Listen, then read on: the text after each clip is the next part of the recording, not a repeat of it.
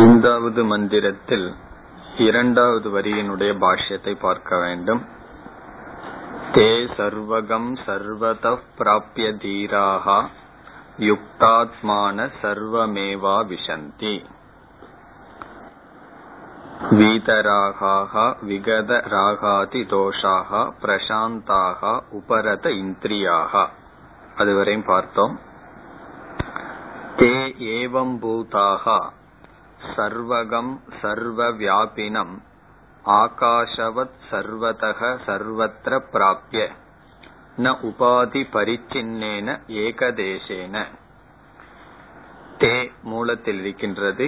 தே ஏவம் பூதாகா இப்படிப்பட்ட மனநிலையை உடைய ஜீவன் முக்தர்கள் சர்வகம் சர்வவியாபினம் எல்லா இடத்திலும் வியாபித்துள்ள ஆகாஷவத் ஆகாசத்தை போல் சர்வதக எல்லா இடத்திலும் வியாபித்துள்ள அந்த பிரம்மத்தை சர்வதக என்றால் சர்வத்திர எல்லா இடத்திலும் முழுமையாக பிராப்திய அடைந்து ந உபாதி பரிச்சின்னேன ஏகதேசேன ஒரு உபாதியினுடைய பரிச்சின்னத்தினால் இல்லாமல் முழுமையாக உபாதியினால் அவர்கள் வரையறுக்கப்படாமல் என்று பொருள்.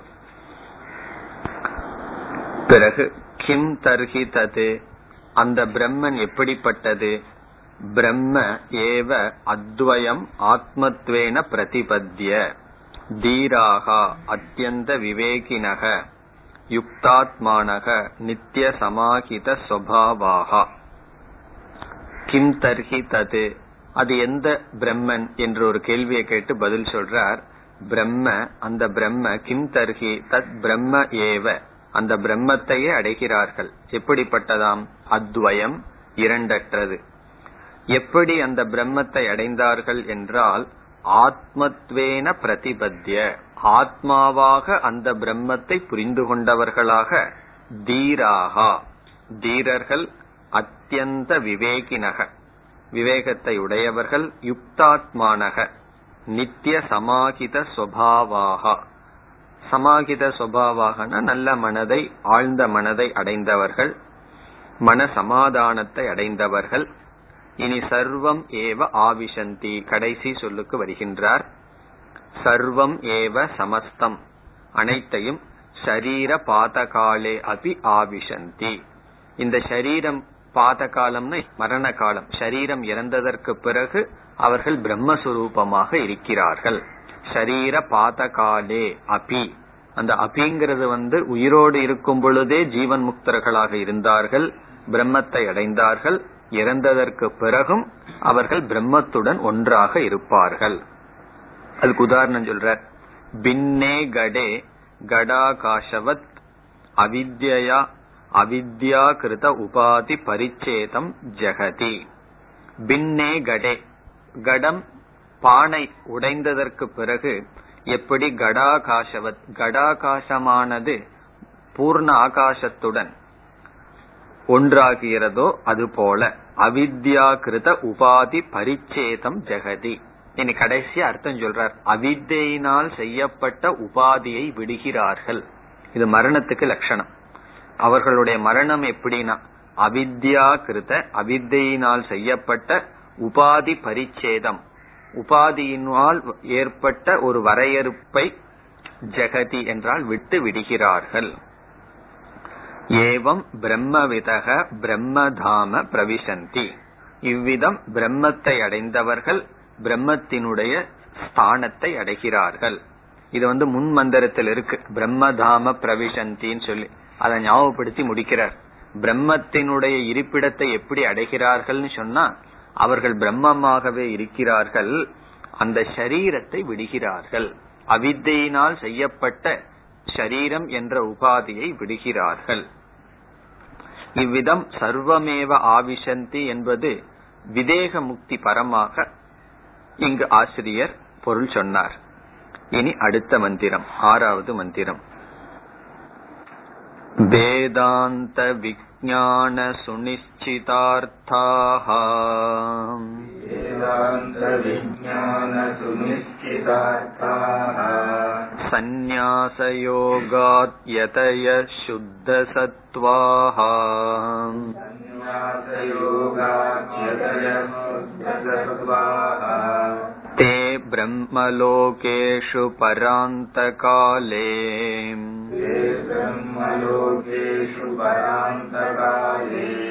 परामृता परिमुच्यन्ति सर्वे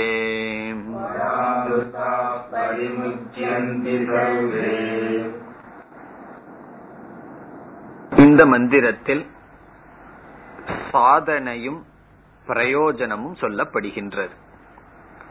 ஆத்ம ஞானத்திற்கான சாதனையும் அந்த சாதனையை பின்பற்றியவன் அடையப்படுகின்ற ஜீவன் முக்தி விதேக முக்தி என்ற பிரயோஜனமும் வருகின்றது. ரொம்ப பிரசித்தமான மந்திரம் இது, நமக்கு தெரிஞ்சதா தான் இருக்கும். இனி முதல் சொல் வேதாந்த விஞ்ஞான சுனிச்சிதார்த்தாகா. இலக்கணப்படி இந்த சொல் இந்த மாதிரி இருக்கக்கூடாது. சமாசத்தினுடைய ரூல் படி இந்த சொல் எப்படி இருக்கணும்னா சுனிச்சித வேதாந்த விஞ்ஞானார்த்தக என்று இருக்க வேண்டும். சுனிச்சித வேதாந்த விஞ்ஞானார்த்தக என்பது சமாசப்படி இருக்கணும். ஆனா உபனிஷத்து வேதாந்த விஞ்ஞான சுனிச்சிதார்த்தாக என்று சொல்லப்படுகிறது. எப்படி சமாசப்படி என்றால் வேதாந்த விஞ்ஞானம் என்பது வேதாந்தத்திலிருந்து உற்பத்தியான ஞானம் வேதாந்த விஞ்ஞானம். வேதாந்தத்திலிருந்து என்ன ஒரு அறிவு வருதோ அது வேதாந்த விஞ்ஞானம். பிறகு வேதாந்த விஞ்ஞானத்தினுடைய அர்த்தம் என்ன? அர்த்தம்னா விஷயம், பரமாத்மா. இப்ப வேதாந்த விஞ்ஞான அர்த்தகங்கிற சொல்லுக்கு என்ன அர்த்தம் கிடைக்குது? வேதாந்தத்திலிருந்து உருவான விஷயம், உருவான ஒரு ஞானம், அந்த ஞானத்திற்கு விஷயமாக இருக்கின்ற பிரம்மன் என்பது பொருள். சுனிச்சிதம் என்றால் அந்த அர்த்தத்தை நிச்சயம் செய்தவர்கள். அப்ப எப்படி சமாசம் வரணும்னா சுனிச்சிதக வேதாந்த விஞ்ஞானார்த்தக ஏன சக, எவர்களால் வேதாந்தத்திலிருந்து உருவான ஞானத்தை நிச்சயம் செய்தார்களோ. இதுல இருந்து பல கருத்துக்களை நம்ம எடுக்கலாம். ஞானம் எப்படி வரும் சொன்னா பிரமாணம் வேதாந்தம். இப்ப வேதாந்தத்திலிருந்து உருவான ஞானத்தில் நிச்சயத்தை அடைந்தவர்கள் சுனிச்சித வேதாந்த விஞ்ஞானார்த்தக. அத உபனிஷத் எப்படி சொல்லுது? வேதாந்த விஞ்ஞான சுனிச்சிதார்த்தாக. இது கடைசியில சாதகர்களை குறிக்கின்றது. இந்த பகூரி சமாசத்தினுடைய கடைசியில சாதகர்கள் எப்படின்னா வேதாந்தத்திலிருந்து உருவான விஞ்ஞானத்திற்கு அர்த்தமான பிரம்மத்தை நிச்சயம் செய்தவர்கள். இப்படிப்பட்ட ஞானத்தை எப்படி அடைஞ்சார்களாம்? சந்நியாச யோகாத். இங்கு யோகங்கிற சொல்லுக்கு பொருள் சாதனம்.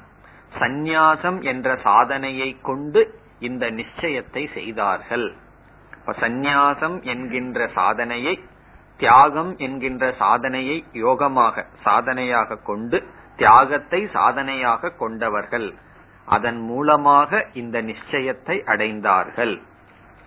இவர்களெல்லாம் யார்னா யதயக, யதினா முயற்சி செய்பவர்கள், முயற்சி செய்கின்ற யதிகள். சுத்த சத்துவாகா, தூய்மையான மனதை அடைந்தவர்கள். சுத்தம் சத்துவம் ஏஷாம் தே, எவர்களுடைய மனம் தூய்மையை அடைந்ததோ. இதெல்லாம் முதல் வரியில சாதனைகள் பேசப்பட்டது. சந்நியாசக என்பது சாதனை, முயற்சி செய்தல் என்பது சாதனை, தூய்மையான மனதை அடைதல் என்கின்ற சாதனை. பிறகு வேதாந்தம் என்கின்ற பிரமாணத்தை பயன்படுத்தி வேதாந்தம் என்கின்ற சாதனையின் மூலமாக அதிலிருந்து வந்த ஞானத்திற்கு விஷயமான பிரம்மத்தை நிச்சயம் செய்தவர்கள்.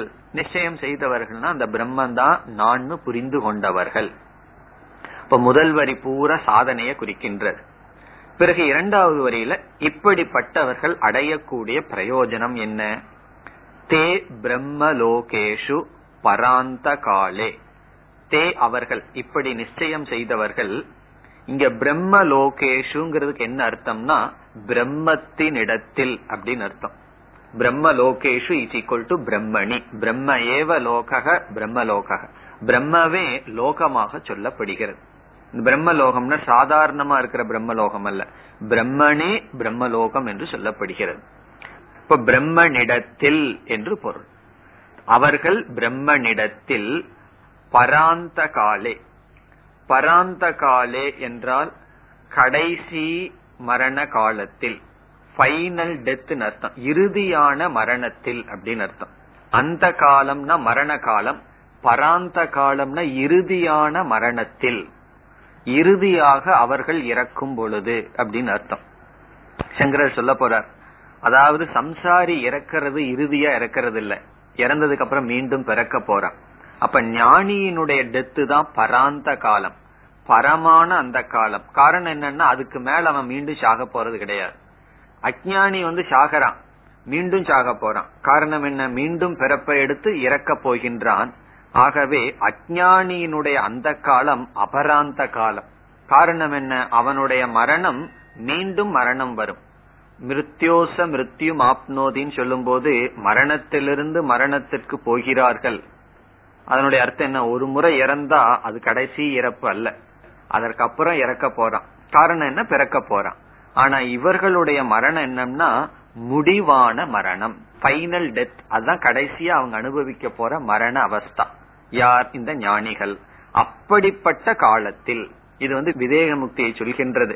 இந்த ஞானிகளுடைய மரணம் பராந்த காலம், இறுதியாக இறக்கிறார்கள், அதற்கு மேல அவர்கள் இறக்க மாட்டார்கள். அப்படிப்பட்ட காலத்தில் பிரம்மனிடத்தில் சர்வே பரிமுச்சந்தி. இந்த இடையில் இருக்கிற பராமிருதாகங்கிற வார்த்தை மட்டும் தனியா வச்சுக்குவோம். சர்வே என்றால் எல்லா சாதகர்களும், பரிமுச்சந்தி ஒன்றாகி விடுகிறார்கள், கலந்து விடுகிறார்கள்.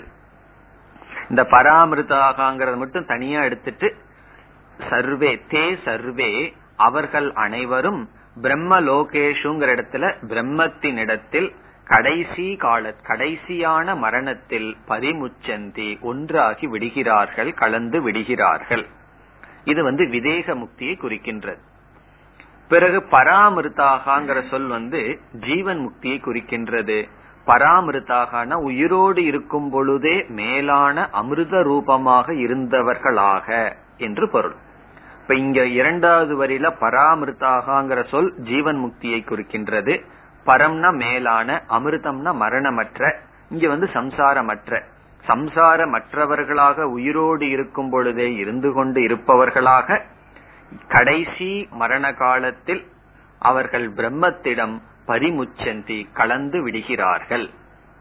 இது விதேக முக்தியை குறிக்கிறது. யார்? இதற்கு முன் சொன்னவர்கள்.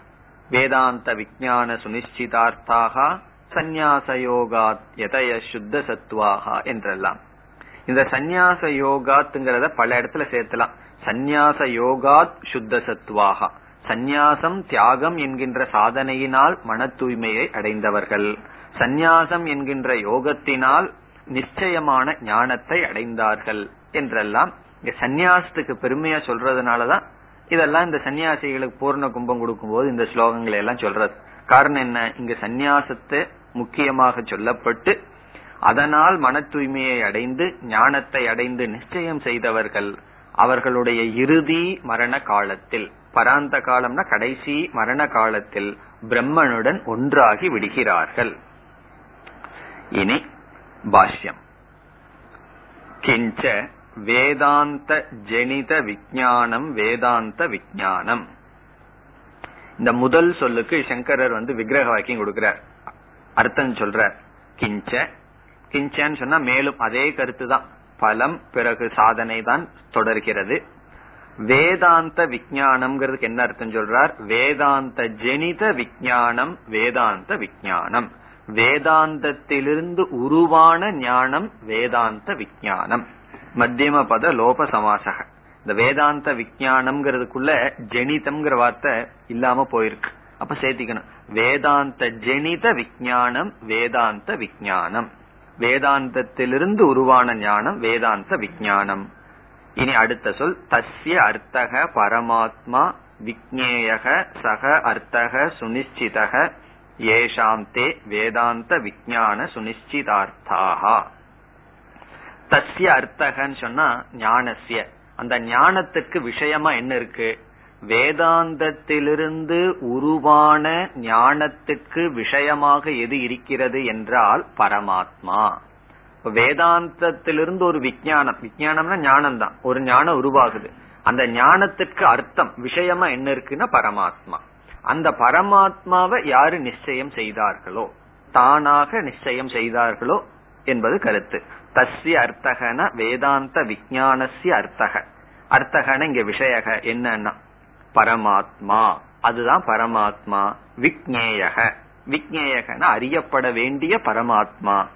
சக அர்த்தக சுனிச்சிதக ஏஷாம் தே, யார் எப்படிப்பட்டவர்கள் அந்த பரமாத்மாவை நிச்சயம் செய்துள்ளார்களோ அது அவர்கள் யார்னா தே வேதாந்த விஞ்ஞான சுனிச்சிதார்த்தாகா. இந்த வாக்கியத்தை அப்படியே வச்சுட்டு விட்டுறார் சங்கராச்சாரியார். ஆனா காம்பவுண்ட் படி எப்படி மாத்தி அமைச்சுக்கணும்னா முதல்ல சுனிச்சிதம்ங்கிறது போயிடணும். சுனிச்சித வேதாந்த விஞ்ஞான அர்த்தாகா. இனி அடுத்த சந்நியாச யோகாத்துக்கு வர்றார். தே ச சந்நியாச யோகாத் சர்வ கர்ம பரித்யாக லக்ஷண யோகாத் கேவல பிரம்மனிஷ்டா சொரூபாத். சந்நியாச யோகாத்துக்கு அர்த்தம் சொல்றார், சர்வ கர்ம பரித்யாக லக்ஷண யோகாத், எல்லா கர்மங்களையும் தியாகம் செய்கின்ற லட்சணமாக இருக்கின்ற யோகத்தினால். எல்லா கர்மத்தை தியாகம் பண்ணிட்டு என்னதான் பண்ணிட்டு இருக்கணும்னா கேவல பிரம்மனிஷ்டா சொரூபாத், அவன் பிரம்மனிஷ்டையிலே மட்டும் இருந்து கொண்டு இருப்பவன். அதனுடைய அர்த்தம் என்னன்னா அதற்கான சாதனையை மட்டும் செய்பவன் அர்த்தம். பிரம்மனிஷ்டைக்கு என்ன செய்யணுமோ அதைத்தான் செய்வான், மீது எந்த காரியத்திலும் ஈடுபட மாட்டான். இப்ப பிரம்மனிஷ்டா சொரூபாத் யோகாத், அதுதான் யோகம்னு சொல்லப்படுகின்றது. இங்க யோகம் என்னன்னா பிரம்மனிஷ்டைக்கு என்ன செய்யணுமோ அதை செய்யணும், பிரம்மனிஷ்டைக்கு பிரதிகூலமா இருக்கின்ற காரியத்தை தியாகம் செய்தவன். இனி யதயக யதனசீலாகா, யதனசீலாகனா எப்பொழுதும் முயற்சியில் ஈடுபட்டு கொண்டிருப்பவர்கள். சுத்த சத்வாகா, சுத்தம் சத்துவம் ஏஷாம் சந்நியாச யோகாத்தே சுத்த சத்வாகா. இங்க சங்கரர் என்ன பண்ணிக்கிறார், சந்நியாச யோகாத்த சுத்த சத்துவம்கள சேர்த்திக்கிறார். சந்நியாசம் என்கின்ற யோகத்தினால் யார் தூய்மையான மனதை அடைந்தவர்களோ சந்நியாச யோகாத் சுத்த சத்வாகா, சந்நியாச யோகாத் தே சுத்த சத்வாகா. சுத்தம் சத்துவம் ஏஷாம், யாருக்கு தூய்மையான மனம் இருக்கின்றதோ அவர்கள் சுத்த சத்துவர்கள். அந்த தூய்மையான மனசை எப்படி அடைஞ்சாங்களாம், சந்நியாச யோகாத், சந்நியாசம் என்கின்ற சாதனையினால் சுத்த சத்வாகா. இந்த சந்நியாசம்ங்கிற வார்த்தையை தூய்மையான மனதுக்கு யோகமா சொன்னா அது விவிதிஷா சந்நியாசா. சந்நியாசம்ங்கிறது நிச்சயத்துக்கு சொன்னோம்னா அது வித்வத் சந்நியாசம். ரெண்டு விதமான சந்நியாசம் சாஸ்திரத்துல பேசப்படும், விவிதிஷா சந்நியாசா வித்வத் சந்நியாசான்னு சொல்லு. விவிதிஷா சந்நியாசானா ஞானத்தை அடைவதற்காக சந்நியாசம் எடுத்துக்கொள்வது, தன்னை தூய்மைப்படுத்திக்கிறதுக்காக சந்நியாசத்தை எடுத்துக்கொள்வது. நம்ம மனசுல சில விதமான ராகத்வேஷங்களை எல்லாம் பார்க்கிறோம், நமக்கு தெரியுது இந்த ராகத்வேஷம் இருக்கிற வரைக்கும் சாஸ்திரம் புரியாது, அதனால எல்லா கடமைகளையும் விட்டுருவோம். விட்டுட்டு சந்நியாசம் எடுத்துட்டு இந்த ராகத்வேஷத்தை நியூட்ரலைஸ் பண்ணுவோம் அப்படின்னு ஒருவர் சொன்னா விவிதிஷா. விவிதிஷானா வேதிதும் இச்சா, இந்த பிரம்மத்தை தெரிந்து கொள்ள வேண்டும் என்ற ஆசையினால் எடுத்துக்கொள்கின்ற சந்நியாசம். அந்த சன்னியாசி அஞ்ஞானியா தான் இருப்பான், ராகத்வேஷத்தோட தான் இருப்பான். ஆனா என்னன்னா இந்த ராகத்வேஷத்தை விடணுங்கிற ஆசையில இருக்கான். அவன் எடுத்துக்கொள்வது விவிதிஷா சந்நியாசா. அப்ப அந்த விவிதிஷா சந்நியாசத்தினுடைய பலன் என்னன்னா சுத்த சத்துவாகா, தூய்மை அடைஞ்சிருவான். ஏன்னா இந்த விவகாரத்துல இருக்க ராகத்வேஷம் இன்க்ரீஸ் ஆயிட்டே இருக்கு. இப்ப ராகத்வேஷத்தை நியூட்ரலைஸ் பண்ணணும்னா கொஞ்சம் எல்லாம் துறந்து விவகாரம் எல்லாம் இல்லாம சந்நியாசம் எடுத்துக்கொள்வது. பிறகு ஒருவன் விவிதிஷா சந்நியாசத்தை எடுத்துட்டோ அல்லது இல்லறத்தில் இருந்தோ ஞானத்தை அடைஞ்சிட்டான். யாக்ஞவல்கியர் போன்றவர்கள் எல்லாம் ஞானத்தை அடைந்து விட்டார்கள். ஆனா ஞான நிஷ்டை அடைய முடிய மாட்டேங்குது. காரணம் என்னன்னா ஒவ்வொரு விவகாரமும் அந்த அகங்காரத்தை தூண்டிட்டு இருக்கே தவிர இந்த அகம்னு ஒரு புதிய ஞானத்தை பார்த்தமே அதுல நிக்க முடிய மாட்டேங்குது. அப்ப என்ன செய்கிறார்கள், ஞான நிஷ்டைக்காக எடுத்துக்கொள்கின்ற சந்நியாசம் வித்வத் சந்நியாசம். வித்வத் சந்நியாசம்னா ஞானத்துக்கு அப்புறம் எடுத்துக்கிற சந்நியாசம். ஞானத்துக்கு அப்புறம் எதுக்கு எடுத்துக்கிறோம்னா ஞான நிஷ்டைக்காக எடுத்துக்கொள்கின்ற சந்நியாசம். இங்க சந்நியாச யோகம்ங்கிற வார்த்தை சுத்த சத்துவத்துக்கு போச்சுன்னா விவிதிஷா சந்நியாசம், இது நிச்சயத்துக்காக போச்சுன்னா அது வித்வத் சந்நியாசம். ரெண்டு இடத்துல எடுத்துக்கலாம், அந்தர் தீபிகா நியாயம் சொல்லி கொடுத்திருக்காரு. அப்படி இந்த சந்நியாச யோகம்ங்கிறது ஞான நிஷ்டைக்காகவும் எடுக்கலாம் அல்லது ஞானத்திற்காகவும் எடுத்துக் கொள்ளலாம். ஞானத்துக்காக எடுத்தா சந்நியாசத்தினுடைய பலன் சித்த சுத்தி, ஞான நிஷ்டைக்காக எடுத்துட்டோம்னா சந்நியாசத்தினுடைய பலன் ஞான நிஷ்டை. அந்த ஞானம் நிஷ்டையடையும். அப்படி புரிந்து கொள்ள வேண்டும். இனி இரண்டாவது வரி, தே பிரம்மலோகேஷு. அதுக்கு வர்ற சம்சாரினாம் ஏ மரணகாலாக தே அபராந்தாக. அபராந்தாக தான் அபேக்ஷ முமுக்ஷூனாம் சம்சார அவசானே தேக பரித்யாக காலக பராந்த காலக தஸ்மின் பராந்த காலே சாதகானாம் பகுத்வாத் பிரம்மைவ லோகக பிரம்மலோகக ஏகக அபி அநேகவத் திருஷ்யதே பிராப்யதேவா. இந்த வாக்கியத்துல பிரம்மலோகேஷுங்கிறதுக்கு அர்த்தமும் பராந்த காலேங்கிறதுக்கு அர்த்தமும் சொல்ற. முதல்ல பராந்த காலேங்கிறதுக்கு அர்த்தம் சொல்ற. அது நம்ம பார்த்தோம். ஞானியனுடைய மரண காலம் பராந்த காலம். காரணம் என்னன்னா அது கடைசி மரணம் அர்த்தம். அந்த காலம்னா மரணம், பரம்னா கடைசியான, கடைசியான மரணம். அஞ்ஞானியினுடைய மரணம் வந்து கடைசியான மரணம் கிடையாது. ஏன்னா அதுக்கப்புறம் மறுபடியும் சாக போறானே. காரணம் என்னன்னா பிறக்க போறான், சாக போறான். அதத்தான் இங்க சொல்றார். சம்சாரினாம் ஏ மரண காலாக, சம்சாரிகளினுடைய எந்த மரண காலம் இருக்கிறதோ தே அபராந்தாக, அது பராந்த காலம் அல்ல, முடிவான காலம் அல்ல, முடிவில்லாத காலம்.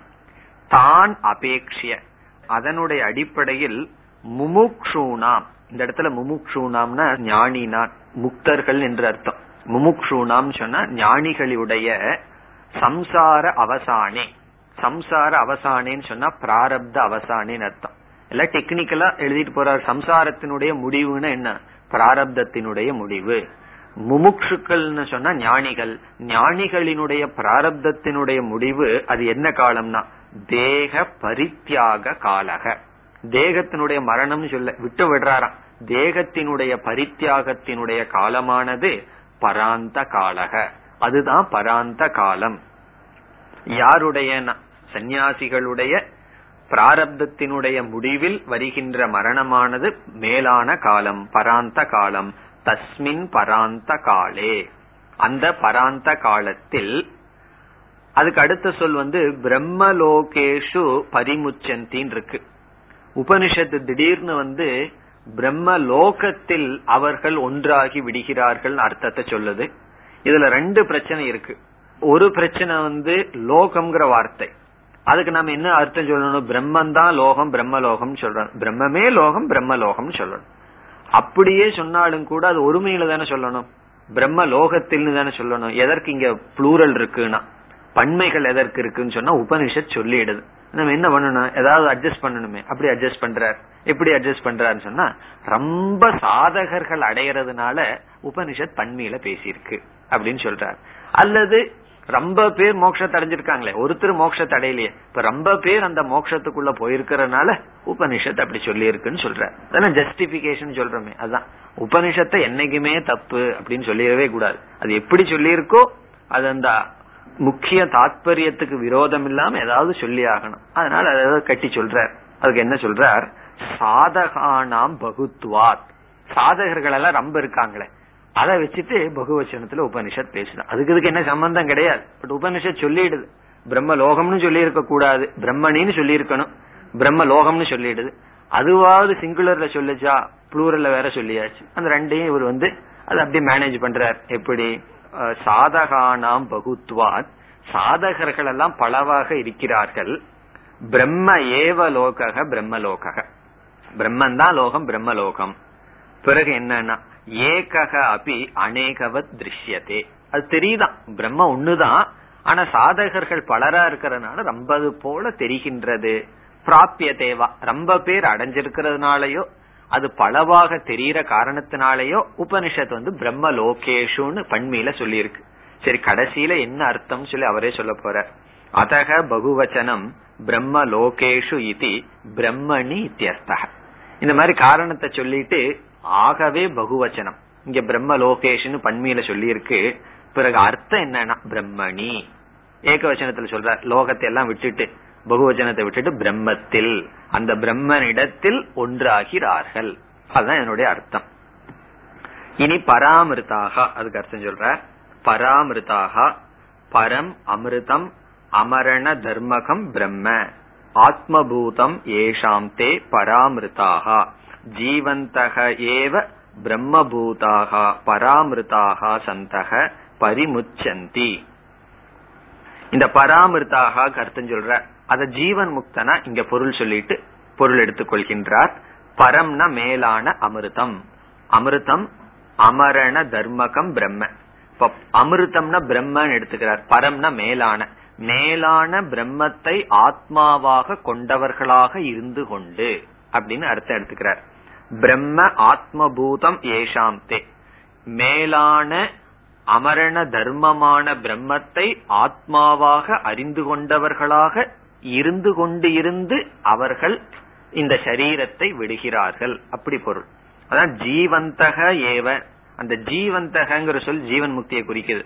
உயிரோடு இருக்கும் பொழுதே பிரம்மபூதாகா அவர்கள் பிரம்மஸ்வரூபமாக இருந்து பராமிருதாக சந்தக பரிமுச்சந்தி அவர்கள் பிரம்மரூபமாகவே இருந்து சரீரத்தை விடுகிறார்கள். இனி அந்த பரிமுச்சந்தி கர்த்தன் சொல்றார், பரிசமந்தாத் பிரதீப நிர்வாணவது கடாகாசவச்ச நிவத்தி உபயாந்தி. பொதுவா விதேக முக்திக்கு இனி ஒரு உதாரணம் சொல்வது நிர்வாணம் அப்படிங்கிற வார்த்தை. அதுக்கு என்ன உதாரணம் சொல்வார்கள்னா, பிரதீப நிர்வாணவத் என்றால் ஒரு தீபம் இருக்கு, அந்த தீபத்துல நெருப்பானது இருக்கின்றது. அந்த நெருப்பானது அந்த தீபம் இருக்கே, ஒரு கேண்டிலோ விளக்கோ இருந்ததுன்னா அந்த இடத்துல நெருப்பு இருக்குன்னு சொல்லி எங்கும் வியாபித்து இருக்கின்ற அக்னி உஷ்ணம்ங்கிற அக்னி தத்துவம் இந்த இடத்துல இருக்குன்னு அது ஒரு வரையறுக்கு உட்படும். காரணம் என்னன்னா அந்த விளக்கு இருக்கிறதுனால.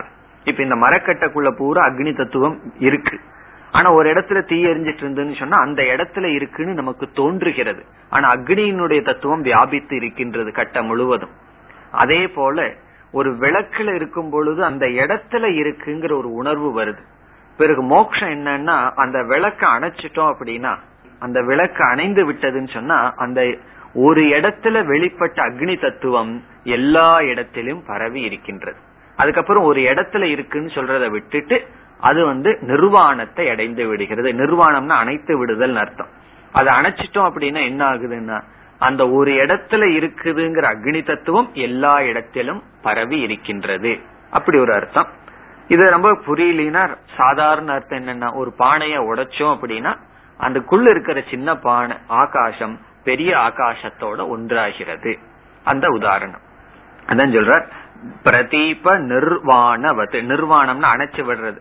ஒரு தீபத்தை அணைச்சிட்டோம் அப்படின்னா ஒரு இடத்துல அக்னி தத்துவம் இருக்குங்கிறத விட்டுட்டு அந்த அக்னி தத்துவம் எல்லா இடத்துலயும் வியாபித்து இருக்கின்றது. இப்ப இந்த டெஸ்க்ல இந்த கார்னர்ல தீ எரிஞ்சிட்டு இருந்ததுன்னா நம்ம என்ன சொல்லுவோம், அக்னி இங்க இருக்குன்னு சொல்லுவோம். அதை அணைச்சிட்டோம்னா என்ன ஆகும், அந்த அக்னியானது ஒரு இடத்துல இருக்குன்னு சொல்ல முடியாது. இந்த டெஸ்க் பூரா வியாபிச்சிருக்கு, மரம் பூரா வியாபிச்சிருக்குன்னு சொல்றோம். அப்படி ஒரு இடத்துல வெளிப்பட்டு கொண்டிருந்த ஜீவன் அவன் பிரம்மஸ்வரூபமாக சென்று விடுகின்றான் மரண காலத்தில். இப்ப பிரதீப நிர்வாணவத்து அல்லது கடாகாசவத், கடாகாசத்தை போல் நிவிருத்தின் உபயாந்தி நிவிருத்தியை அடைகின்றது. இனி கடைசியில பரிமுச்சந்தி பரிசமந்தாத் முச்சந்தே சர்வே ந தேசாந்தரம் கந்தவ்யம் அபேக்ஷந்தே. அவர்கள் பரிமுச்சந்திங்கிறதுக்கு அர்த்தம் சொல்றார், ந தேசாந்தரம் கந்தவ்யம் அபேக்ஷதே. அவர்கள் ஒரு தேசத்திலிருந்து இனியொரு தேசத்திற்கு செல்வதில்லை, பிரம்மஸ்வரூபமாகவே இருக்கிறார்கள் சொல்லி இந்த வியாக்கியானத்தை முடிக்கின்றார். பரிசமந்தாத் முச்சந்தேன அவர்களுடைய உபாதியை விளக்கின உடனே அவர்கள் அந்த பிரம்மஸ்வரூபமாக இருக்கிறார்கள். இப்ப பானைக்குள்ள ஆகாசம் சின்னதா தெரியுது, பானைய உடைச்சிட்டோம் அப்படின்னா அந்த ஆகாசம் எங்க போய் பெரிய ஆகாசத்தோட சேர்ந்துக்குது, அது அதே இடத்துல மகா ஆகாசத்தோடு ஒன்றாகி விடுகிறது. அதுபோல என்று சொல்லி தேசாந்தரம் போக வேண்டிய அவசியம் இல்லை. ஒரு இடத்துல இருந்து இனி ஒரு இடத்துக்கு போறது மோட்சம் அல்ல, கதியோ ஆகதியோ அல்லன்னு சொல்ற. இனி அடுத்த பகுதியில தர்க்க ரீதியா என்ன சொல்ற, ஞானிகளுக்கு கதி ஆகதி எல்லாம் கிடையாது, அவர்கள் இறந்ததுக்கு அப்புறம் பிரம்மஸ்வரூபமாகவே இருக்கிறார்கள், சூக்ம சரீரம் எங்கேயும் போறதில்லை அப்படிங்கிற கருத்துக்கு வர்றார். இதோட அந்த பாஷ்யம் மந்திரத்துக்கு பாஷ்யம் முடிச்சிட்டு பிறகு ஞானிக்கு கதின்னு சொன்னா போறதோ வர்றதோ கிடையாது அப்படிங்கிற கருத்துக்கு வருகின்றார். அதுக்கு ஒரு ஸ்ருதி ஸ்மிருதியினுடைய கொட்டேஷன் கொடுக்கிறார். ஸ்ருதியும் சரி ஸ்மிருதியும் சரி ஞானிகளுக்கு கதி இல்லைங்கிறத சொல்லுதுன்னு சொல்றார். சகுனி நாம் இவ ஆகாஷே ஜலே வாரி சரஸ்யச்ச பதம் யதான திருஷ்யேத ததா ஞானவதாம் கதிஹி. ரொம்ப நல்ல ஸ்லோகம். இதுல ஞானியினுடைய பாதை இறந்ததுக்கு அப்புறம் ஞானியினுடைய பாதை எப்படி இருக்குன்னா, அவன் எங்காவது போயிருந்தா தானே அதுல ஒரு ட்ராக் இருக்கும். இப்ப நம்ம நடந்து போறோம் அப்படின்னா ஒரு புழுதியில நடந்து வந்த பாதை தெரியும். இப்ப ஒரு ஆகாசத்துல பறவை பறந்து போச்சுன்னு சொன்னா அது ஏதாவது ஒரு ட்ராக் விட்டுட்டு போகுதா, தெரியறது இல்ல. அதே போல மீன் தண்ணிக்குள்ள போச்சுன்னு சொன்னா போன பாதை தெரியுதான்னா கிடையாது. அப்படி இந்த ரெண்டு உதாரணம் சொல்லப்படுது. சகுனி நாம் இவ ஆரணம் ஜலே வாரி சரஸ்யச்ச. வாரி சரகன தண்ணிக்குள்ள மூவ் பண்ணிட்டு இருக்கிறது எது? மீன்கள். ஜலே ஜலத்தில் மீன்களினுடைய பாதைகளை போல. அங்க பாதை இல்லைங்கறத காட்டுறார். பதம் யதான திருஷ்யேத பதம், அவைகள் சென்றால் அதனுடைய அடிகள் எப்படி தெரிவதில்லையோ. பதம் யதான திருஷ்யேத, அதாவது பறவைகள் பறந்து செல்லும் போது ஆகாசத்தில், மீன்கள் நீரில் செல்லும் பொழுது அந்த அந்த பாதை எப்படி தெரிவதில்லையோ. ததா ஞானவதாம் கதிகி, அப்படியே ஞானிகளினுடைய கதி. அப்படின்னு என்ன அர்த்தம்? ஞானிகள் இறந்ததுக்கு அப்புறம் அவர்களுடைய பாதையே தெரியாதான். அவங்க எங்க போனாங்கன்னு நமக்கு தெரியாது. சாஸ்திரம் இப்படி சொல்லிட்டு இருக்கு. மக்கள் எல்லாம் என்ன பண்ணிட்டு இருக்காங்க தெரியுமோ? இன்னும் அந்த மகரிஷி இருக்காரு, இந்த மகரிஷி இங்கேயே இருந்துட்டு இருக்காருன்னு சொல்லி கதை பண்ணிட்டு இருக்காங்க. ஞானி இறந்ததுக்கு அப்புறம் அவன் எங்க போனான்னு யாருக்கும் தெரியாது. காரணம் என்ன? அவன் பிரம்மஸ்வரூபமா இருக்கின்றான் என்பது. இது ஸ்மிருதி. இனி ஸ்ருதி கொட்டேஷன் ஒன்னு சொல்றார். அனத்வகாஹா அத்வசு பாரயிஷ்ணவஹ இதி ஸ்ருதி ஸ்மிருதிப்யஹ தேச பரிச்சின்னாகி கதிஹி சம்சார விஷயா ஏவ. அனத்வகாஹா என்றால் பாதையற்றவர்களாக ஆகிவிடுகிறார்கள் அர்த்தம். இந்த ஞானிகள் எல்லாம் அகதிகள்னு சொல்றது. அகதிகள்னு என்ன தெரியுமோ? கதி இல்லாதவர்கள். கதி இல்லாதவங்க ரெண்டு அர்த்தம் இருக்கு. ஒன்னு வழி இல்லாதவங்க, ஒன்னு இங்கு பாதை இல்லாதவர்கள். அகதிகள் ரெண்டு மூணு கதி சொல்லுவார்கள். ஊர்தோ கதி, பல கதி இருக்கு. சுக்ல கதி, கிருஷ்ண கதி, அதோ கதி, அகதின்னு நாலு கதி. நல்ல காரியம் பண்ணியிருந்தோம் அப்படின்னு சொன்னா கிருஷ்ணகதி, சொர்க்கத்துக்கு போவான். நல்ல கர்மம் எல்லாம் பண்ணியிருந்தான், உபாசனை எல்லாம் பண்ணியிருந்தான்னா பிரம்மலோகத்துக்கு போவான், சுக்லகதி. ஒரு உபாசனை கர்மமும் பண்ணினா அதோ கதி. ஞானத்தை அடைஞ்சிட்டான்னா என்ன? அகதி. ஒரு கதி அவனுக்கு கிடையாது. அதான் இங்க சொல்லப்படுது. அனத்வகாகனா பாதையற்றவர்கள் ஆகிறார்கள். யாருன்னா அத்வசு பாரயிஷ்ணவக. அத்வசு என்றால் சம்சாரத்தினுடைய பாதைகளை கடக்க விரும்பியவர்கள். பாரயிஷ்ணவகன கடக்க விரும்பியவர்கள். சம்சாரத்தினுடைய இந்த அத்வசுங்கிற ஏழாவது பக்தி ஆறாவது பக்தியா புரிஞ்சுக்கணும். அத்வசு என்பதை அத்வனாம் சம்சார அத்வனாம் என்று புரிந்து கொள்ள வேண்டும். சம்சாரத்தினுடைய பாதைகளை கடக்க விரும்பியவர்கள் பாதையற்றவர்களாக சென்று விடுகிறார்கள். இந்த சம்சாரம்ங்கிற பாதையை கடக்க போனவங்க என்ன ஆனாங்கன்னா அவங்க பாதையே இல்லாம போயிட்டாங்கன்னு அர்த்தம். அவர்கள் எப்படின்னா பிரம்மஸ்வரூபமாக இருந்தார்கள். இப்ப அத்வசுன்னு சொன்னா பாதைகளை, சம்சாரத்தினுடைய பாதைகளை பாரயிஷ்ணவக கடக்க விரும்பியவர்கள் அனத்வகாஹா பவந்தி, அவர்கள் பாதையற்றவர்களாக ஆகிறார்கள். இப்படிப்பட்ட ஸ்ருதியினாலும் ஸ்மிருதியினாலும், இது ஸ்ருதி, முன்ன சொன்னது மகாபாரதத்தில் இருக்கு, அது ஸ்மிருதி. இதனால் தேச பரிச்சின்னாகி கதிகி சம்சார விஷயா ஏவ. பிறகு கதின்னு சொன்னா தேச பரிச்சின்னம், அது சம்சார விஷயம். இனி பரிச்சின்ன சாதன சாத்தியத்வாத், அதுக்கு என்ன காரணம் சொன்னா பரிச்சின்னமான சாதனைகளால் அடையப்பட்டதுதான் சம்சார கதி. பரிச்சின்ன சாதனம்ங்கிறது கர்மத்தை குறிக்கின்றது, உபாசனையை குறிக்கின்றது. கர்மத்தினாலும் உபாசனையினாலும் அடையப்படுகின்ற சாத்தியமான கதியானது சம்சார விஷயம். அது சம்சாரத்துக்குள்ளதான் இருக்கே தவிர மோட்சம் கிடையாது. இப்ப பரிச்சின்ன ரூபமான சாதனையான கர்ம உபாசனையினால் அடையப்பட்ட சாத்தியமான கதிகள் சம்சாரத்துக்குள் இருக்கின்றன. இனி பிரம்மன் எல்லாம் அப்படி இல்லைன்னு சொல்றார். பிரம்ம து சமஸ்தத்வாத் ந தேச பரிச்சேதேன கந்தவ்யம். பிரம்மன் பூரணமாக இருக்கின்ற காரணத்தினால் ஒரு தேசத்துல வரையறுக்கப்படாத காரணத்தினால் அங்கு செல்ல வேண்டிய அவசியம் கிடையாது.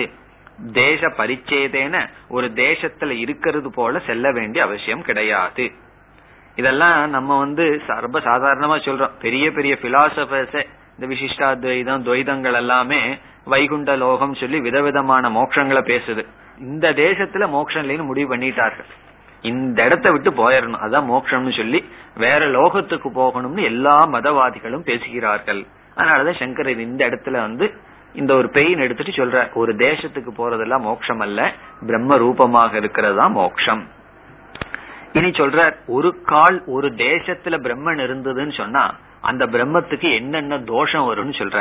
ஒரு பிரம்மன் ஒரு தேசத்துக்கு போறோம், ஒரு லோகத்துக்கு போறோம், அந்த லோகத்துல பிரம்மன் இருந்து அதுதான் மோட்சம்னு சொன்னா அந்த பிரம்மத்துக்கு எப்படிப்பட்ட குறைகள் வந்துரும் அடுத்த வரியில் சொல்றார். ஏதிஹி தேச பரிச்சின்னம் பிரம்ம ஸ்யாத் மூர்த்த திரவ்யவது ஆத்யந்தவது அந்யாஸ்ருதம் சாவயவம் அனித்யம் கிருதகம் ச ஸ்யாத். இப்படிப்பட்ட தோஷம் எல்லாம் வருனார். எப்போனா எதி ஒரு கால் தேச பரிச்சின்னம் பிரம்ம ஸ்யாத். அப்படி இல்ல, கற்பனை பண்ணி சொல்ற, பிரம்மன் ஒரு தேசத்தில் வரையறுக்கப்பட்டு இருப்பதாக கொண்டால் என்னென்ன தோஷம் வருமா? ஒரு இடத்துல பிரம்மன் இருக்கு, அந்த இடத்துக்கு நம்ம போய் அடையிறோம் என்ற கருத்தை கொண்டால் என்னென்ன தோஷம் வரும்? மூர்த்த திரவியவது, அது ஒரு இடத்துல இருக்குன்னு சொன்னா அது அமூர்த்தமா இருக்க முடியாதே. ஒரு பொருள் ஒரு இடத்துல இருக்குன்னா அதுக்கு மூர்த்தம் வேணும், மூர்த்தம்னா உருவம் இருக்கணும். அப்ப மூர்த்த திரவியத்தை போல என்ன ஆகும்னா ஆத்யந்தவது, அதுக்கு ஆதியும் இருக்கும் அந்தமும் இருக்கும். அந்நிய ஆசிரிதம், வேறொன்ற சார்ந்து இருக்க வேண்டியது இருக்கு. ஒரு மூர்த்தம்னு சொன்னாவே அது இருக்கிறதுக்கு ஒரு இடம் வேணுமே, அப்போ ஒன்றை சார்ந்து இருக்க வேண்டியது வரும். சாவயவம், அதற்கு அவயவம் எல்லாம் இருக்கிறது வரும். அவயவம்னா கை காலு முதலிய லிம்ஸ் எல்லாம் இருக்க வேண்டியது வரும். பிறகு அவயவம் இருந்தா என்னன்னா அனித்தியம், அது நிலையற்றதாயிரும். கிருதகம், அது ஒரு காலத்தில் செய்யப்பட்டதாகும். பிரம்மன் எல்லாம் இந்த மாதிரி ஆயிரும் சொல்ற, அது ஒரு காலத்துல செய்யப்பட்டதாகும், அனித்தியமாகும், அவயவத்துடன் கூடியதாகும், ஒன்றை சார்ந்து இருப்பதாகும். இப்படிப்பட்ட தோஷங்கள் எல்லாம் வந்துவிடும். பிறகு சொல்ற, நது ஏவம் விதம் பிரம்ம பவிதும் அர்ஹதி. ஒருத்தன் சொல்லலாம், சரி இருக்கட்டுமே பிரம்மனுக்கு இதெல்லாம் சொல்றார். அப்படி பிரம்மனுக்கு லட்சணம் இருக்கிறதுக்கு தகுதியே இல்ல, அர்ஹதையே இல்லைன்னு சொல்ற. ஏவம் விதம், இப்படிப்பட்ட அனித்தியமாக பிரம்ம பவிதும் ந அர்ஹதி, பிரம்மன் ஆகாது. அதனால என்னன்னா அதக தத் பிராப்திச்ச நைவ தேச பரிச்சின்னாக பவிதும் யுக்தாகா. அதனால அந்த பிரம்மத்தினுடைய பிராப்தி என்னன்னா ஒரு தேசத்துல போய் அடையிறது பிரம்மத்தினுடைய பிராப்தியா இருக்காது. பிராப்திகி தேச பரிச்சின்னா பவிதும் ந யுக்தா. யுக்தா அந்த பிராப்தி பிரம்மத்தை அடையதல்ங்கிறது ஒரு தேசத்துல போய் அடையறதா இருக்க முடியாது. அபிச்ச அவித்யாதி சம்சார பந்த அபநயனம் ஏவ மோக்ஷம் இச்சந்தி பிரம்மவிதக ந து காரியபூதம். பிறகு மீண்டும் இந்த கருத்து சொல்ற, பிரம்ம பிராப்தினா அவித்யா நிவர்த்தி தான். பிரம்ம வித்துக்கள் எல்லாம் என்ன சொல்றாங்கன்னா அறியாமையை நீக்கிறது தான் பிரம்ம பிராப்தின்னு சொல்றாங்களே தவிர ஒரு கர்மத்தினால செய்யப்பட்டதல்ல என்று சொல்கின்றார். அபிச்ச, மேலும் இந்த அபிச்சங்கிறதுல கருத்து இருக்கு. முன்ன ஸ்ருதி பிரமாணம் ஸ்மிருதி பிரமாணத்தை சொல்லி அதுக்கப்புறம் தர்க்க பிரமாணத்தை சொன்னார். தர்க்க ரீதியா சிந்திச்சாலும் கூட இந்த மாதிரி அனித்தியத்துவம் கிருதகத்துவம் தோஷம் வரும்னு. அப்போ பிரம்ம பிராப்திங்கிறது ஒரு தேசத்தில் அடையப்படுவதல்லங்கிறதுக்கு ஸ்ருதி ஸ்மிருதி பிரமாணத்தை சொல்லி பிறகு தர்க்க பிரமாணத்தின் மூலமா சொல்லி அபிச்சன்னு சொன்னா வித்வத் அனுபவம், ஞானிகளினுடைய அனுபவத்தையும் சொல்றார். இந்த சின்ன வரிக்குள்ள 4 பிரமாணத்தையும் சொல்லிட்டார். ஸ்ருதி ஸ்மிருதி தர்க்க அனுபவ, இத்தனை பிரமாணத்தின் மூலமாகவும் பிரம்மன் ஒரு தேசத்துல அடையப்படுவதில்ல. பிறகு ஞானிகள் என்ன சொல்கிறார்களா, அவர்களுடைய அனுபவம் என்னவா? அபிச்ச, மேலும் ஞானிகள் என்ன நினைக்கிறார்கள்? அவித்யாதி சம்சார பந்தன அபநயனம் ஏவ மோக்ஷம் இச்சந்தி பிரம்மவிதக. பிரம்மத்தை அறிந்த ஞானிகள் மோக்ஷம்னு எதை சொல்றார்கள் என்றால் அவித்தியிலிருந்து உருவான சம்சார பந்தத்தை நீக்குதல் தான், அதுதான் மோட்சம் சொல்கிறார்கள். நது காரியபூதம். இந்த பிரம்மத்தை அறிந்த ஞானிகள் வித்வத் அனுபவம்னு அது ஒரு பிரமாணமா சொல்றது. மோட்சம்னு ஒண்ணு இருக்கு, ஜீவன் முக்தின்னு ஒண்ணு இருக்கு. அதுக்கு என்ன பிரமாணம்னு சொன்னா ஜீவன் முக்தர்களை போய் கேட்டு பாருங்க, அதான் பிரமாணம் சொல்லுவோம். இப்ப ஜீவன் முக்தர்கள் தான் ஜீவன் முக்திக்கு பிரமாணம். அப்படி இந்த பிரம்மத்தை அறிந்தவர்கள் இதத்தான் மோட்சம் சொல்றாங்க. சம்சார பந்தத்திலிருந்து நீங்கிறது தான் மோட்சம் சொல்றாங்களே தவிர ஏதோ ஒரு இடத்துல போய் பிரம்மத்தை அடையிறது மோட்சம் சொல்லவில்லை. அப்படி ஸ்ருதி ஸ்மிருதி தர்க்க அனுபவ பிரமாணத்தினால் பிரம்ம பிராப்தி என்பது அஜ்ஞான நிவர்த்தி அல்லது சம்சார நிவர்த்தி, ஒரு தேசத்துல போய் அடைவதல்ல என்று சொல்லி முடிக்கின்றார். இனி இதுக்கு பிறகு வருகின்ற மந்திரங்கள்ல எல்லாம் உபனிஷத் மீண்டும் விதேக முக்தியை சொல்லி ஜீவ பிரம்ம ஐக்கியத்தை சொல்லி எல்லாம் பலன் கன்க்ளூஷன் பண்ண உபனிஷத் ஆரம்பிக்கின்றது. கதா கலா பஞ்சதச பிரதிஷ்டாஹ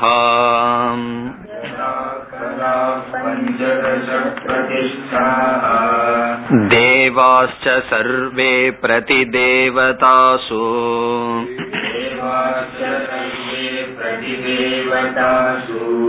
கர்மாணி விஞ்ஞானமயஸ்ச ஆத்மா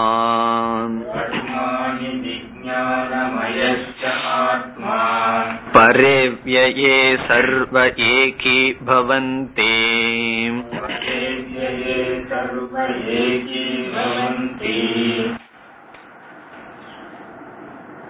இந்த மந்திரத்தில் என்ன சொல்லப்படுகிறது? ஞானி இறந்ததுக்கு அப்புறம் அவனுடைய ஸ்தூல சரீரம் என்ன ஆகும் நமக்கு தெளிவா தெரியும். இங்கேயா இருந்தா கங்கைக்குள்ள தூக்கி போட்டுருவாங்க, நம்ம ஊர்லயா இருந்தா அதெல்லாம் சமாதி கட்டி வச்சிருவார்கள், அது நாசமாகுங்கிறது நல்லா தெரியும். அதனுடைய அர்த்தம் என்னன்னா பஞ்சபூதத்துல கலந்துரும். இந்த ஸ்தூல சரீரம் அந்தந்த பஞ்சபூதத்துல கலந்து விடும் ஞானியினுடைய ஸ்தூல சரீரம். நமக்கு தெரியாது ஞானியினுடைய சூக்ஷ்ம சரீரம் என்ன ஆகும் சொல்லி, அது இங்கு சொல்லப்படுகின்றது. ஞானியினுடைய சூக்ஷ்ம சரீரம் தான் டிராவல் ஆகாது, ஒரு இடத்துல இருந்து இன்னொரு இடத்துக்கு போகாதுன்னா அது என்ன ஆகும்னா அந்தந்த தேவதைகளுடன் சேர்ந்து விடும். இப்ப சூக்ஷ்ம சரீரம் 19 அங்கங்கள் இருக்கு, ஒவ்வொரு அங்கத்துக்கும் அதிஷ்டான தேவதை இருக்கு. கண்ணுக்கு அதிஷ்டான தேவதை சூரியன் இருக்கு, காதுக்கு அதிஷ்டான தேவதை திக் தேவதா. அப்படி ஒவ்வொரு கர்மேந்திரிய ஞானேந்திரியங்களுக்கும் அந்தந்த தேவதைகள் இருக்கின்றது. இந்த சூக்ஷ்ம சரீரம் என்ன ஆகும்னா அந்தந்த தேவதைகளுடன் கலந்து விடுகிறது. பிறகு சிதாபாசம் என்ன ஆகுன்னு சொன்னா பிரம்மத்தோட போய் சேர்ந்து விடுகிறது. கர்மங்கள் எல்லாம் என்ன ஆகும்னா பிரம்மத்திடம் ஐக்கியம் ஆகின்றதுன்னு சொல்லி இந்த மந்திரத்துல ஒவ்வொரு பார்ட்டையும் உபனிஷத் பிச்செறிகின்றது. அந்த இறந்ததுக்கு அப்புறம் என்ன ஆகும்னா ஒவ்வொரு பகுதிகளும் அந்தந்த தேவதைகளுடன் கலந்து விடுகிறது. அதுதான் இதனுடைய சாரம். சூக்ஷ்ம சரீரங்கள் அந்தந்த அதிஷ்டான தேவதையுடன் கலந்து விடுகிறது. இந்த ஜீவாத்மா சிதாபாசன் சித்துடன் ஐக்கியமாகின்றது என்று முடிக்கின்றது. இதை எப்படி உபனிஷத் சொல்லுதுன்னா, பிரஷ்னோபனிஷத்துல சம்சாரியான ஜீவனை ஷோடச கலா புருஷகன்னு வர்ணிக்கப்படுகின்றது. இந்த ஜீவனுடைய அனாத்மாவை 16 அங்கமா பிரிச்சு ஷோடச கலா, கலான பகுதிகள் பார்ட், 16 அங்கங்களை உடையவன் சொல்லுது. அந்த பரமாத்மா யாருன்னு சொன்னா அந்த 16க்கும் சம்பந்தப்படாம சாட்சியாக இருப்பவன் சொல்லி அதுல விதவிதமான கருத்துக்கள் பேசப்படுது. 16 அங்கங்களை உடையவன் அப்படின்னு சொல்லப்படுகிறது. அப்ப இங்க என்ன சொல்லுது உபனிஷத்? அந்த 16 அனாத்மாக்களை உடைய ஜீவனுடைய 16 அனாத்மாக்களில் இறந்ததுக்கு அப்புறம் ஞானியினுடைய 15 அனாத்மாக்கள் அந்தந்த தேவதைகளுடன் கலந்து விடுகிறதுன்னு சொல்லுது. அந்த 16ல எல்லா அனாத்மா, நம்ம 3 சரீரம் இருக்கே, காரண சரீரம், சூக்ஷ்ம சரீரம், ஸ்தூல சரீரம், அதத்தான் பிரஷ்னோபனிஷத்துல 16 பிரிச்சிருக்கு. அந்த 16ல ஏதோ வருது எனிமுலேட் பண்ணுது. அந்த உபநிஷத்துல பார்க்கும்போது நமக்கு புரியும் 16 என்னன்னு சொல்லி. அதெல்லாம் இப்ப நமக்கு அவசியம் இல்லை. 16ன்னா நம்மளுடைய அனாத்மா 3 சரீரத்தை 16 பிரிச்சிருக்கு. அதுல என்ன சொல்லுது? விதேக முக்தி காலத்துல 15 அந்தந்த தேவதைகளிடம் போயிருது, ஒண்ணு கொஞ்ச நாள் அழிவதில்லைன்னு நமக்கு தெரியுது. அது ஒண்ணு என்னன்னு இங்க உபனிஷத் சொல்லல. ஆனா அந்த ஒண்ணு என்னன்னு சொன்னா நாம பெயர், பெயர்னு சொன்னா அந்த ஞானியினுடைய பெருமை, அது அவர் போனதுக்கு அப்புறம் இருக்கான். அந்த 16ல அந்த ஞானியினுடைய பெருமையும் ஒன்னா இருக்கு. அது எப்படி தெரியும்னா, இன்னைக்கு சங்கராச்சாரியார நினைச்சிட்டு இருக்கிறமே அவர் எப்பவோ போயிட்டாரு. அப்போ ஞானி போனதுக்கு அப்புறம் ஒண்ணு என்ன இருக்குன்னா அந்த ஞானியினுடைய நாம, இப்படி ஒரு மகாத்மா இருந்தார் அப்படிங்கிற பெயர் தான் மீதி இருக்கு, மீதி எல்லாமே போயிருதுன்னு சொல்கின்றது. இப்ப இங்க சொல்லப்படுகிறது பஞ்சதசன 15, அந்த 16 களான் சொல்லப்பட்ட ஜீவனுடைய அனாத்மாக்களில் 16ல் அந்த 16ல நாமங்கிறது ஒண்ணு வருது, அந்த 15 போயிருது, நாம மட்டும் எஞ்சி இருக்கின்றது. அதான் கதா கலா பஞ்சதச பிரதிஷ்டாகா, பஞ்சதச கலாகா. இங்க அன்வயத்தை ரொம்ப கவனமா பாத்துக்கணும். பஞ்சதச கலாகான்னு புரிஞ்சுக்கணும். பஞ்சதச கலாகனா 15 அங்கங்கள்.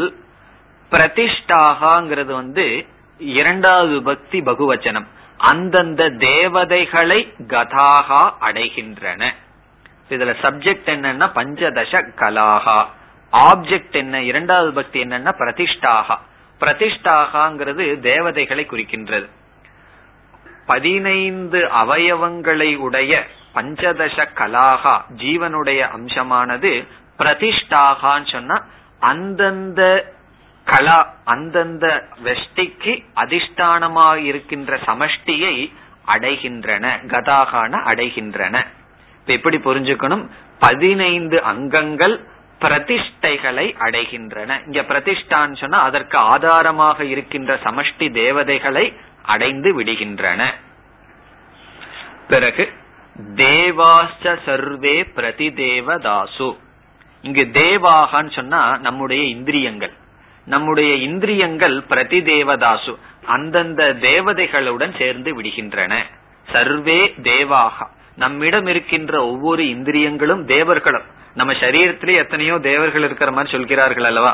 சில படங்கள்ல பாத்திருக்கலாம், ஒரு பசுவின் இடத்தில் முழு பசுவனுடைய உடம்புல அந்தந்த தேவதைகள் அந்தந்த அங்கத்தில் இருக்கான்னு சாஸ்திரத்தில் சொல்லும். அப்படி நம்ம சரீரத்திலேயே எத்தனையோ தேவதைகள் இருக்கிறார்கள்.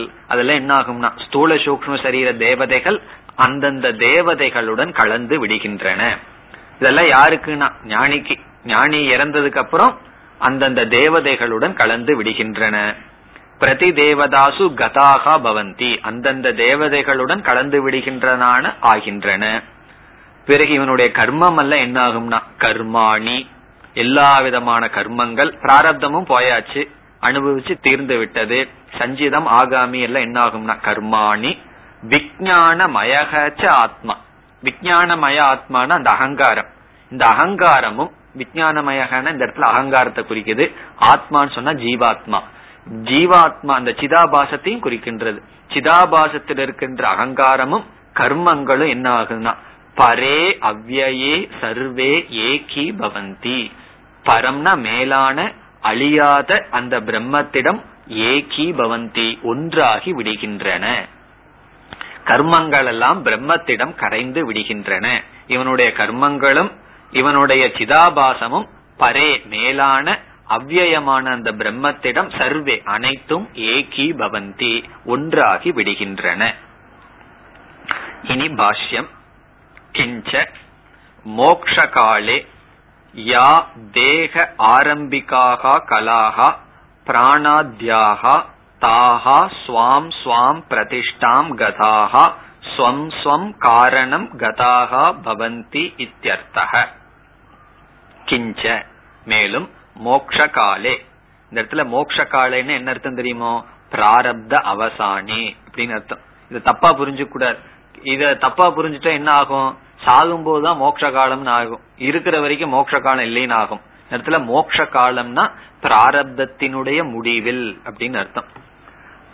யா தேக ஆரம்பிக்காக கலாகா, இந்த தேகத்தை ஆரம்பிப்பதற்கான கலாகா பிராணாத்யாக, பிரஷ்னோபனிஷத்துல பிராணன் ஆரம்பிச்சு ரொம்ப சொல்லப்பட்டிருக்கு.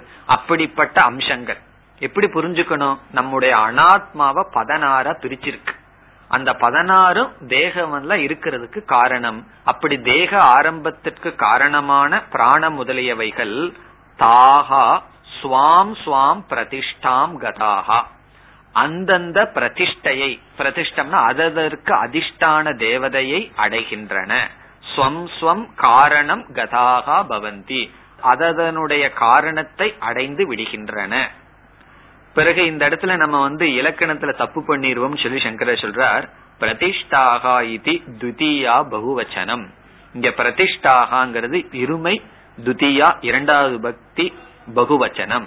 இப்ப எப்படின்னா சப்ஜெக்ட் வந்து பஞ்சதச கலாகா பிரதிஷ்டாகா கதாகா பவந்தி, 15 அங்கங்களும் அந்த பிரதிஷ்டையை அடைகின்றன, பிரதிஷ்டைகளை அடைந்து விடுகின்றன. இனி அந்த பஞ்சதசை எங்கிருந்து வந்ததுன்னு ஞாபகப்படுத்துறாரு நமக்கு. பஞ்சதச பஞ்சதச சங்கியாகாக யா அந்திய பிரஷ்ன படிதாக பிரசித்தாக. பஞ்சதசனா 15 எண்ணிக்கைன்னு சொல்றார். பஞ்சதச சங்கியாகாக யா எவைகள் அந்திய பிரஷ்ன, பிரஷ்னோபனிஷத்துல 6 கேள்வி வந்து 6 கேள்விக்கு பதில் சொல்றது அந்த உபனிஷத். அதுல கடைசி பிரஷ்னத்துல இது வருது, 6வது கேள்வியில வருது. அதனால அந்திய பிரஷ்ன பரிபடிதாக, கடைசி கேள்வியில் படிக்கப்பட்ட பிரசித்தாகங்கிற எல்லாம் நம்ம அதை படிச்சுட்டு வந்திருப்போம்னு நினைச்சிட்டு ரொம்ப பிரசித்தம்னு சொல்றாரு. அதுல பிரசித்தமா இருக்கிறது படிச்சிருக்கோம், ஆனா மறந்துருவான் தான் 16. அதனாலதான் ஞாபகம் இருக்காது. அது ஏதோ உபனிஷத் சொல்லுது, ஒரு ஆர்டரா சொல்லி 5 ஞானேந்திரியம் கர்மேந்திரியம் குரூப் குரூப்பா சொன்னா ஞாபகம் வச்சிருக்கலாம். அது உபனிஷத் வாய்க்கு வந்ததெல்லாம் சொல்லுது, கர்ம நாம ரூபம் பிராணன் ஏதோ சொல்லுது. அதனால பிரசித்தாக அவருக்கு பிரசித்தம் ஞாபகம் நமக்கு இருக்கும். அப்படி அந்த 16 படிக்கப்பட்டது அப்படின்னு சொல்லி ஞாபகப்படுத்துறாரு. அவ்வளவுதான். காரணம் என்னன்னா இந்த உபனிஷத்தும் அந்த உபனிஷத்தும் ஒரே வேதத்தை சேர்ந்தது. உபனிஷத்து வந்து நினைச்சுக்குது அது இதை படிக்கிறவன் அதையும் படிச்சுட்டு வந்திருப்பான், ஏன்னா இந்த வேதம் முழுவதும் அத்தியாயனம் பண்ணிருப்பான்னு நினைச்சிட்டு இங்கு சொல்கின்றார் பிரசித்தமான 16 கலா. பிறகு தேவாசங்கிறார், தேக ஆஸ்ரயாக சக்ஷுராதி கரணஸ்தாக சர்வே பிரதி தேவதாசு ஆதித்யாதிஷு கதாக பவந்தி இத்யர்த்தஹ. பிரதி தேவதாக, தேவாகான்னு சொன்னா இந்திரியங்கள் சொல்றார். தேக ஆஸ்ரயாக இந்த தேகத்தில் ஆசிரியத்து இருக்கின்ற சக்ஷுராதி கரணஸ்தாக கண்ணுங்கிற கரணத்துக்குள்ள இருக்கின்ற இந்திரியங்கள் என்னாகும்னா சர்வே பிரதி தேவதாசு அந்தந்த தேவதைகள். உதாரணமா ஆதித்யாதிஷு கண்ணு வந்து ஆதித்யனிடம் போகுது, அப்படி அந்தந்த இந்திரியங்கள் இருக்கின்ற தேவதைகள் அந்தந்த தேவதைகளிடம் சென்று விடுகின்றன. இனி கர்மாணி, அதுக்கு சொல்றார் சஞ்சித கர்மம் எல்லாம் போய் பிரம்மத்திடம் ஒன்றாகும் சொல்றார். யானிச்ச முமுக்ஷுனா கிருதாணி கர்மாணி அப்பிரவிருத்த பலானி. கர்மாணின பலனை கொடுக்க ஆரம்பிக்காததுன்னு சொல்றார். பலனை கொடுக்க ஆரம்பிச்சதான் ஒண்ணும் பண்ண முடியாது. இப்ப பலனை கொடுக்க ஆரம்பிக்காத அப்பிரவிருத்தாணி கர்மாணி.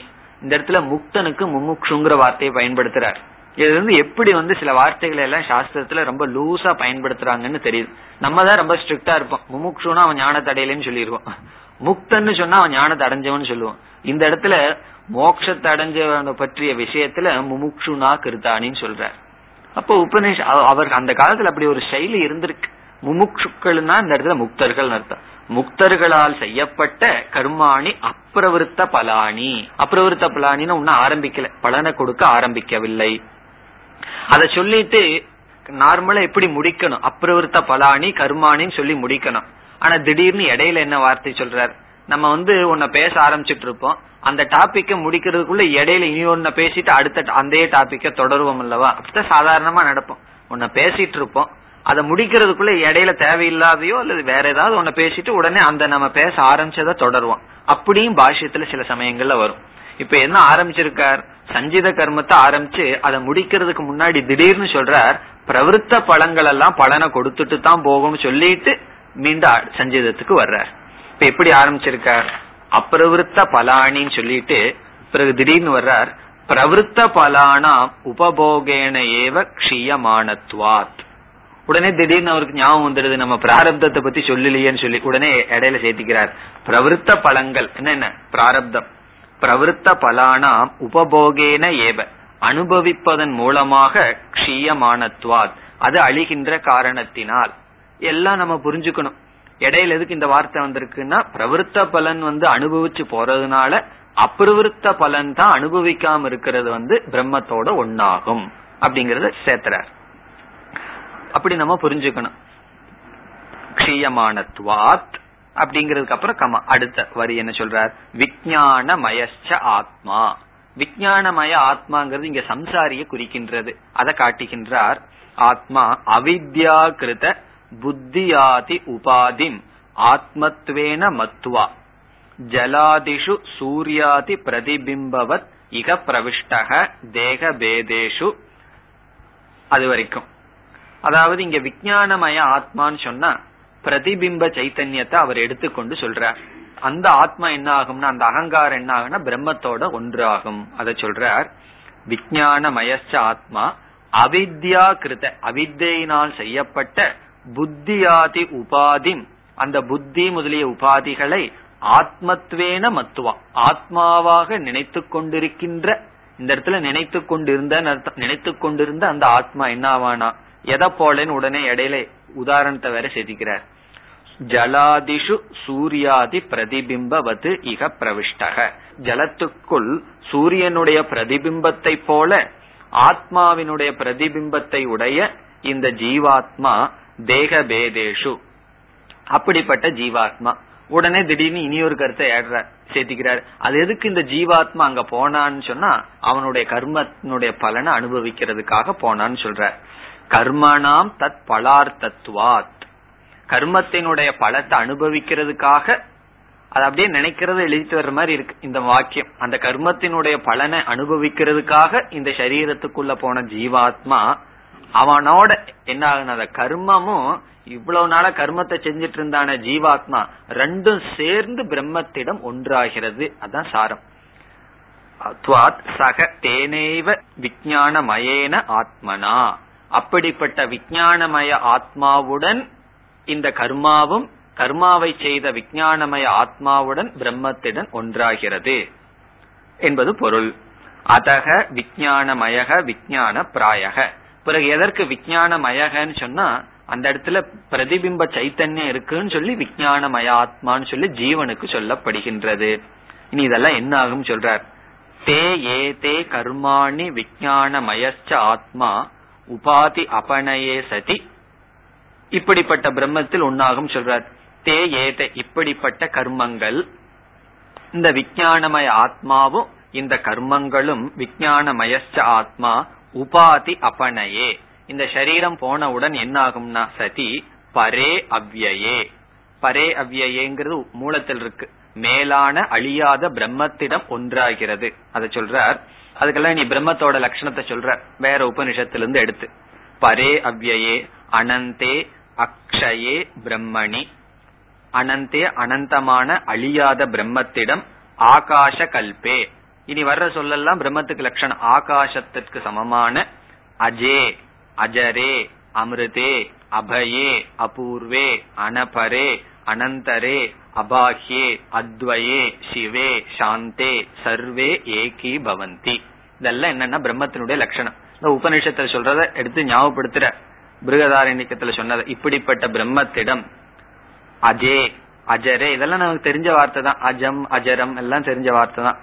அமிர்தம் அபயே அபூர்வே அனபரே அனந்தே அபாஹ்யே அத்வயே சிவே சாந்தே சர்வே ஏகி பவந்தி அவிசேஷதாம் கச்சந்தி கச்சந்தி ஏகத்துவம் ஆபத்தியதே ஒன்றாகி விடுகின்றது. எப்படின்னா ஜலாதி ஆதார அபனயே இவ சூர்யாதி பிரதிபிம்பாக சூரியே ஜலத்தை நீக்கிட்டம்னா சூரியனுடைய பிரதிபிம்பம் சூரியனிடம் செல்வது போல கடாதி அபனயே இவ ஆகாஷே கடாதி ஆகாஷாகா பானையை நீக்கிட்டோம் அப்படின்னு சொன்னா பானையினுடைய ஆகாசம் ஆகாசத்தில் செல்வது போல இப்படிப்பட்ட பிரம்மத்தில் அனைத்தும் ஒன்றாகிறது என்று முடிக்கின்றார்.